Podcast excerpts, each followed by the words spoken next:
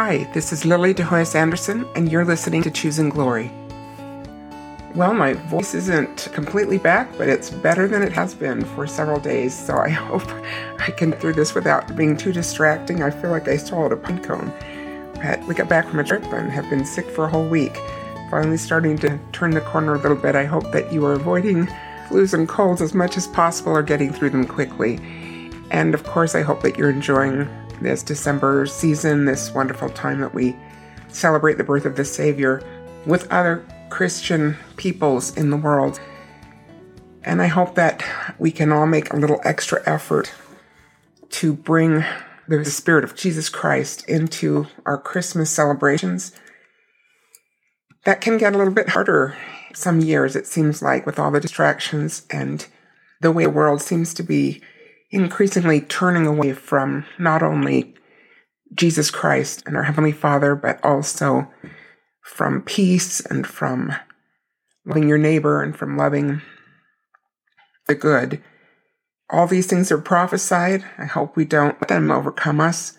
I hope we just make it a commitment in our lives to celebrate Christ year round and that this season we can feel joy in the in the celebrations of like-minded individuals as well as our own.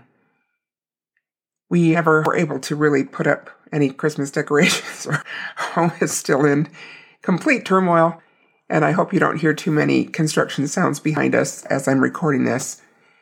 Trying to, I'm as far away as I can be in the house from the workers that are here today, so I apologize for any of that distraction and hope that you are, in fact, having a wonderful Christmas season.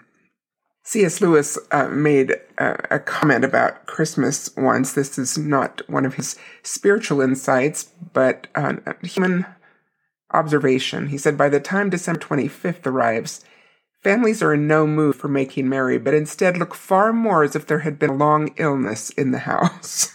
that sometimes is true. Well, in our case, it's literally true this year, but I hope that that's not typical for us, that we temper and simplify our preparations, starting early if necessary. Of course, it's late to do that this year, but we can always try again next year to start a little earlier, keep it a little simpler, spend a little less, enjoy family time a little more, and try to really feel the joy of the season. I asked a few people before doing this, how they try to keep Christ in their Christmas celebrations. There are just a few answers here that I was going to share. One of them was a kind of a cute thing that this mother does where she wraps up 25 Christmas storybooks, like, you know, regular hardcover children's books that are Christmas stories and she wraps them in Christmas paper and puts them under the tree at the beginning of the month so that she can have the kids select one every night that they read together and then they can read or reread the ones that have already been opened and they get through all 24 of them before the day of Christmas. And of course, the Christmas story is in there, but in many different forms as well. And I think that's a, a pretty cute idea. I don't think I ever had the energy to do that, but I'm impressed. It was a, a really nice way to do that. What one thing we did do, I think I've mentioned this before, and I hope that many of you still have this. I know everything has its season, and maybe this is a, a season past, but I'm sure it's online now. Kind of an Advent notebook. And this was precious in our family. I must have been circulating around Relief Society or something. You know, anyway, a friend, I think when we were in Chicago, gave it to me. And we used it for years and years and years, where we would have for each of the 24 days of December prior to Christmas, on that day's pages were a messianic scripture from the Old Testament prophesying of Christ's coming. And then there would be a selected Christmas carol to sing as a family, and then a Christmas story that we would read. And they were tender stories. They were really cute, sweet, tender stories that really brought the spirit. Our kids had their favorites, but I think, you know, we enjoyed all of them. And it was a tender way to meet every evening to have that Christmas moment. Now, with all the available media, honestly, I don't know how you can even get through all the things that could be done every day. And maybe, you know, we should start earlier, or maybe we should extend well into the new year to continue these kinds of things so that we don't feel too rushed and make a burden instead of a blessing to generate the spirit. But I know that some years we have made a, a real point to watch Christmas videos every night. And on YouTube, there are so many that the church has put out. Of course, the Easter videos are totally appropriate for Christmas as well, of course. Interchangeable messages because they testify of Jesus Christ. We have the Tabernacle Choir Christmas shows that have been done and are available pretty easily. And those are marvelous and they take a while to, to watch. So those can be split up. And again, I don't know why we confine all of this just to December. You know, perhaps we could start at Thanksgiving and continue all the way to Easter and make these seasons connect as they should. I say again, as I've said before, that Christmas should just be a warm up to Easter. So that I hope that we really will approach it this sacred season as a warm up to the Easter message and let them mingle and blend together in the great saving blessing that they are from the Master of the universe to each one of us, his children. I've mentioned before too, and, and one person that I talked to mentioned, well, she put it this way. Let's see if I can read this.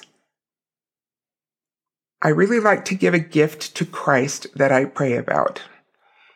And that's a really nice idea. And I liked that, that early enough in the season, this mother will pray about a gift that she can give Jesus Christ for the year and for the Christmas season. This year, I'm working on the gift of not complaining. Sometimes hard, but definitely worth it.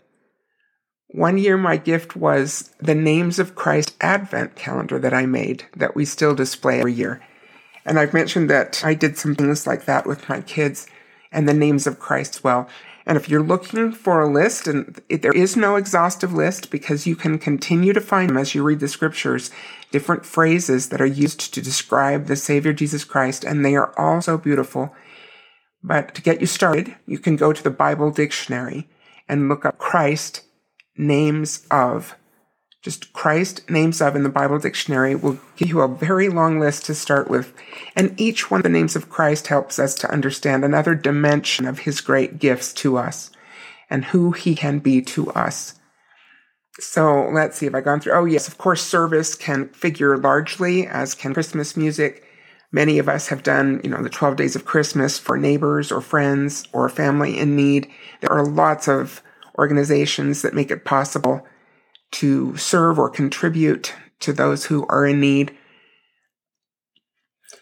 I hear from a lot of people that they try not to center too much on the gift giving to their children. Now, I know feelings are going to vary there, and of course, it's fun to see the magic of Christmas for little children and so on. And I'm not suggesting real severe austerity or anything like that, but I do like the idea of not making just about what I get and I think that while it can be tricky, there's a balance there to be sought so that our children realize that this is not just a time of getting stuff, but that they also have a chance to give and to prepare gifts for their family members, loved ones, neighbors, each other, of course, their parents. And, and we facilitate that with very young children, of course. They can't really do that on their own. So they need a lot of support to do that, but it really does increase the the meaning of the season for them if we remind them that this is in the tradition of the wise men who brought gifts to the Christ child. That was the original part of that tradition that the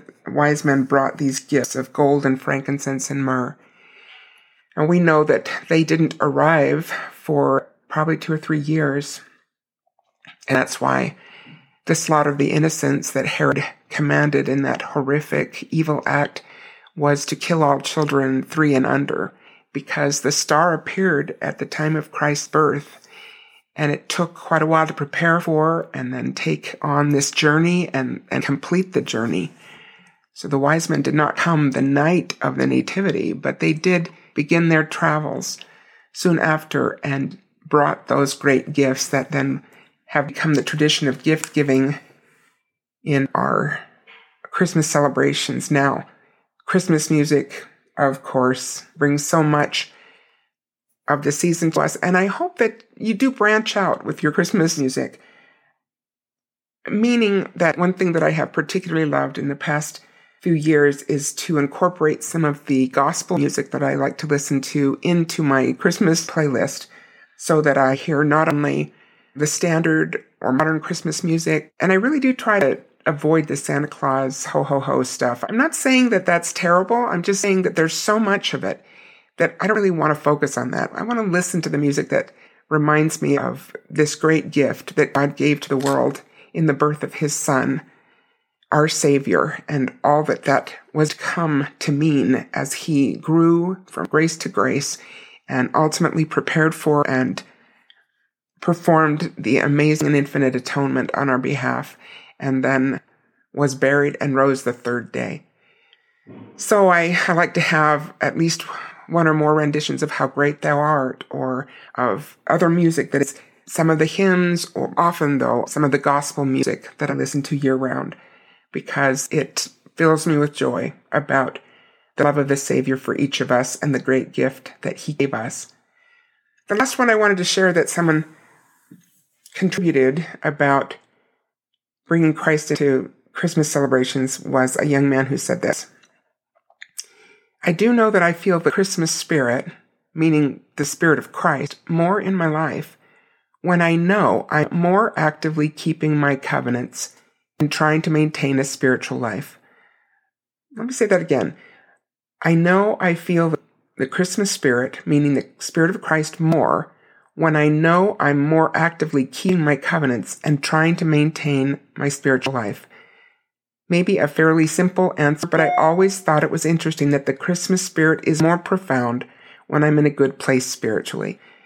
And that is maybe simple and obvious, but so important to remember that this is the greatest gift that Christ has given us is the covenant path and these wonderful covenants and ordinances that we make that can bring us back to him and to our Father in heaven. So I hope that we again, you know, the ironies can be so horrific at this time of year where if we are getting too frenzied and frantic about other things, that we can lose the spirit completely, or we could get really impatient or angry about the things that don't work out the way we wanted them to or thought they would. And it's hard to keep the spirit if we don't keep going back to keeping our covenant life and keeping on that covenant path. So I'm also going to just mention another little ironic statement made by C.S. Lewis in personal correspondence. My brother heard a woman on a bus say, as the bus passed a church with a crib outside it, they bring religion into everything. Look, they're dragging even into Christmas now. Now, that would have been a long time ago that C.S. Lewis was writing that letter. So even back then, the world had gone so crazy with Christmas celebrations really have nothing to do with Jesus Christ that here he hears this woman on a bus passing a church singing nativity and going like, wow, they're trying to drag Christ even into Christmas. Seemingly totally unaware of the incredible and tragic irony of her point. Let's jump to Neal Maxwell, who said this In view of all God has given to us, we ought to be pretty good at receiving. But we are not. We who regard ourselves as quite self sufficient and independent often find receiving awkward, even difficult. Yet God's gifts, unlike seasonal gifts, are eternal and unperishable, constituting a continuing Christmas which is never over. Let's read that again. In view of all God has given to us, we ought to be pretty good at receiving, but we're not. We who regard ourselves as quite self sufficient and independent often find receiving awkward, even difficult. Yet God's gifts, unlike seasonal gifts, are eternal and unperishable, constituting a continuing Christmas which is never over. And then he reminds us of the verse from section 55 of the Doctrine and Covenants For what doth it profit a man if a gift is bestowed upon him and he receive not the gift? So, in all our giving of this season, let's make sure that we receive. And when I read that uh, again this year, this is from a Christmas devotional that Neal Maxwell was quoted in a few years back, but it reminded me of that story, and I didn't look it up to find the exact story, but I didn't want to spend the time to read the whole thing. But you've heard that story about the little Christmas pageant where Harold is not a very bright kid and they let him play the part of the innkeeper because they don't think he can mess that up too much. He only has one line, which is a stern, you know, there's no room at the inn when Mary and Joseph approach to ask if they can stay. And then, however, you know, how the whole Christmas pageant changed and everybody in the place was touched when Joseph and Mary approach the door and Harold is doing his part, dressed as the innkeeper, to say sternly, No, go away, there's no room. And then as they turn away, he can't help it. And he's so sad, he, he yells out, Wait, wait, you can have my room. I've always thought that that really was touching. A sweet story. I don't know if it's true, but it certainly could be. And if not, the message still means everything. Christ can have our room, right? And here's a comment that was made about that story. Harold understood that when the Son of God is at your door, you have to make room for him. You've done Christian things. You've gone to Christian meetings. You've believed Christian beliefs. You've developed a Christian image. But you've never really opened the door of your heart to the Savior who died for you, who is once again knocking on the door of your heart this Christmas. Your heart is empty because Jesus isn't there. I cannot think of a better day to change that, to finally give yourself to the one who gave himself for you. You can open the door by praying a prayer something like this Jesus, I've been running my life. I resign. I believe you paid the death penalty for my sin. And right now I'm putting my total trust in you to forgive my sin and take me to heaven. I'm yours. So what doth it profit a man if a gift is bestowed upon him and he receive not the gift? Let's get better at receiving the gift of Christ, not just now, but all our lives. Okay, the last thing I wanted to share was something that I've already posted on Patreon early this month, and I hope that my Patreon subscribers, thank you so much, by the way, those of you who are keeping this podcast going by subscribing on Patreon. I want to express my thanks to you, especially at this season of the year, but all throughout the year, because this is why I can continue and if you're interested in helping to support the podcast, please go to Patreon, P-A-T-R-E-O-N dot com forward slash choosing glory and help with continuing this project. At any rate, I posted early this month about Amahl and the Night Visitors, which was an opera written for NBC in 1951 by Gian Carlo Menotti, an Italian American immigrant and it was commissioned by NBC and performed by the NBC Opera in New York City for the first performance at the Rockefeller Center, broadcast live on television for the Hallmark Hall of Fame. And it was the first opera specifically composed for television in the US. Now, let me go back and spell that first name. Amahl is A M A H L. Amahl and the Night Visitors. And the night visitors, in fact, are the three kings. So I'm going to read from the first performance production booklet that went along with that original cast recording this anecdote written by the author or the composer, Gian Carlo Menotti. And Gian is G I A N, Gian Carlo Menotti, M E N O T T I. So Gian Carlo Menotti wrote, This is an opera for children because it tries to recapture my own childhood. You see, when I was a child, I lived in Italy, and we have no Santa Claus there. I suppose Santa Claus is much too busy with American children to be able to handle Italian children as well. Our gifts were brought to us by the three kings instead. I actually never met the three kings. It didn't matter how hard my little brother and I tried to keep awake at night to catch a glimpse of the three royal visitors. We would always fall asleep just before they arrived, but I do remember hearing them. I remember the weird cadence of their song in the dark distance. I remember the brittle sound of the camels' hoofs crushing the frozen snow, and I remember the mysterious tinkling of their silver bridles. My favorite king was King Melchior, because he was the oldest and had a long white beard. My brother's favorite was King Caspar. He insisted that this king was a little crazy and quite deaf. I don't know why he was so positive about his being deaf. I suspect it was because dear King Caspar never brought him all the gifts he requested. He was also rather puzzled by the fact that King Caspar carried the myrrh, which appeared to him as a rather eccentric gift, for he never quite understood what the word meant. To these three kings I mainly owe the happy Christmas seasons of my childhood, and I should have remained very grateful to them. Instead, I came to America and soon forgot all about them, for here at Christmas time one sees so many Santa Clauses scattered all over town. Then there's the big Christmas tree in the Rockefeller Plaza, the elaborate toy windows on Fifth Avenue, the 100 voice choir in Grand Central Station, the innumerable Christmas carols on radio and television, and all these things made me forget the three dear old kings of my old childhood. But in 1951, I found myself in serious difficulty. I had been commissioned by the National Broadcasting Company to write an opera for television, with Christmas as deadline, and I simply didn't have one idea in my head. One November afternoon, as I was walking rather gloomily through the rooms of the Metropolitan Museum, I chanced to stop in front of the Adoration of the Kings by Hieronymus Bosch. And as I was looking at it, suddenly I heard again, coming from the distant blue hills, the weird song of the Three Kings. I then realized they had come back to me and had brought me a gift.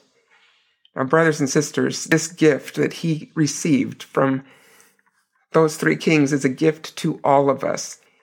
I love this little opera. My parents discovered it, I guess, watching TV, even though it was done before I was born. But it was shown on TV a few different Christmases. I remember my dad pulling out a reel to reel tape recorder, even and recording it one year. And we all tried to be really silent so that we could get a good recording of this beautiful little opera, which lasts less than one hour. So it is not a huge time investment to listen to this charming, beautiful story, all in English. It is particularly meant for children, but I listen to it every year and it makes me cry every year. I love this sweet story in this little opera. Here's a quick synopsis from Wikipedia. It takes place near Bethlehem, and the time is the first century, just after the birth of the Savior. Amahl, a disabled boy who can walk only with a crutch, has a problem with telling tall tales. He is sitting outside playing his shepherd's pipe when his mother calls for him. After much persuasion, he enters the house, but his mother does not believe him when he tells her there is an amazing star as big as a window outside over their roof. Later that night, Amahl's mother weeps, praying that Amahl may not have to become a beggar, as they have no more food in the house. She's a widow, They've had to sell all the animals. Now she says they're going to have to go begging. After bedtime, when they're trying to sleep, there is a knock at the door, and the mother tells Amahl to go and see who it is. He's amazed when he sees a king at the door. He tries to tell his mother. She doesn't believe him. She keeps sending him back. He comes back and says, No, you're right. There's not one king. There are two, and then there are three. Anyway, it's really cute. The three kings come in and tell the mother and Amahl that they are on a long journey to give gifts to a wondrous child, and they would like to rest at their house, to which the mother agrees, but saying all she can offer them is a cold fireplace and a bed of straw, because they have nothing really in the house to offer. She goes to fetch firewood, and Amahl seizes the opportunity to speak with the kings, and this is a cute little section that the kids will love. King Balthazar answers Amahl's questions about his life as a king and asks what Amahl does, and Amahl responds he was a shepherd, but they had to sell the sheep, and now they'll have to go begging. Then he talks to King Caspar, who is childlike, eccentric, and a bit deaf. Caspar shows Amahl his box of magic stones, beads, and licorice, offering Amahl some candy. And then remember, Caspar is deaf, so he cannot hear very well, and the questions have to be repeated again and again. But at the very end, as Amahl turns away from this magical box, he says quietly, Mr. King, amongst your magic stones, is there one who could heal a crippled boy? And Caspar asks, Eh? What's that?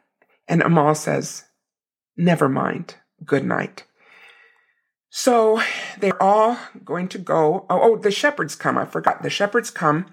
Amahl has been asked to go and get the neighbors, and they bring what's in their house, you know, olives and cucumbers and persimmons and all kinds of, you know, things that they might have to offer the kings. And then they dance for the kings. So there's a musical piece where they do a beautiful little shepherd's dance. After the neighbors have left and the kings are resting, the mother who has asked the kings what the gold is for, starts to sit there and contemplate that gold. And they have told her that these are the gifts for the child, and she asks what child, thinking, could it be her child who desperately needs help? And they sing a beautiful song about the child they seek, and the mother joins in, thinking of her own child who so much needs gifts that no one will bring. But as they are resting, the kings have a servant who's guarding the gold, and the mother keeps thinking, all that gold. Do rich people know what to do with their gold? And do they know how just a little gold could help to keep a fire going in a house for months on ends and could feed her hungry child? She talks herself into taking a little, hoping that they will never miss the little that she is taking. And as she reaches to take some gold, the servant wakes up, grabs the mother, calls her thief, and Amahl wakes up, takes his crutch, and starts hitting the, the servant, saying, Don't you dare, don't you dare, ugly man, hurt my mother. I'm the one who lies. I'm the one who steals. My mother is good. She cannot do anything wrong. And he begs the kings to let go, and the kings say yes. So then Amahl and his mother fall into each other's arms. And seeing Amahl's defense of his mother and understanding the motives for the attempted theft, King Melchior says, O woman, you can keep that gold. Now, I'm going to just share some of the words of that beautiful song that is at the climax of this lovely opera. O woman, you may keep the gold. The child we seek doesn't need our gold. On love, on love alone, he will build his kingdom. His pierced hand will hold no scepter. His haloed head will wear no crown. His might will not be built on your toil. Swifter than lightning, he will soon walk among us. He will bring us new life and receive our death. And the keys to his city belong to the poor. Then, Mother, as the kings prepare to leave, stops them and says, Take back your gold. For such a king I've waited all my life. And if I weren't so poor, I would send a gift of my own to such a child. And then Amahl jumps up and says, Mother, let me give him my crutch. Who knows he may need it. And this I made myself. And he walks. A lovely little ending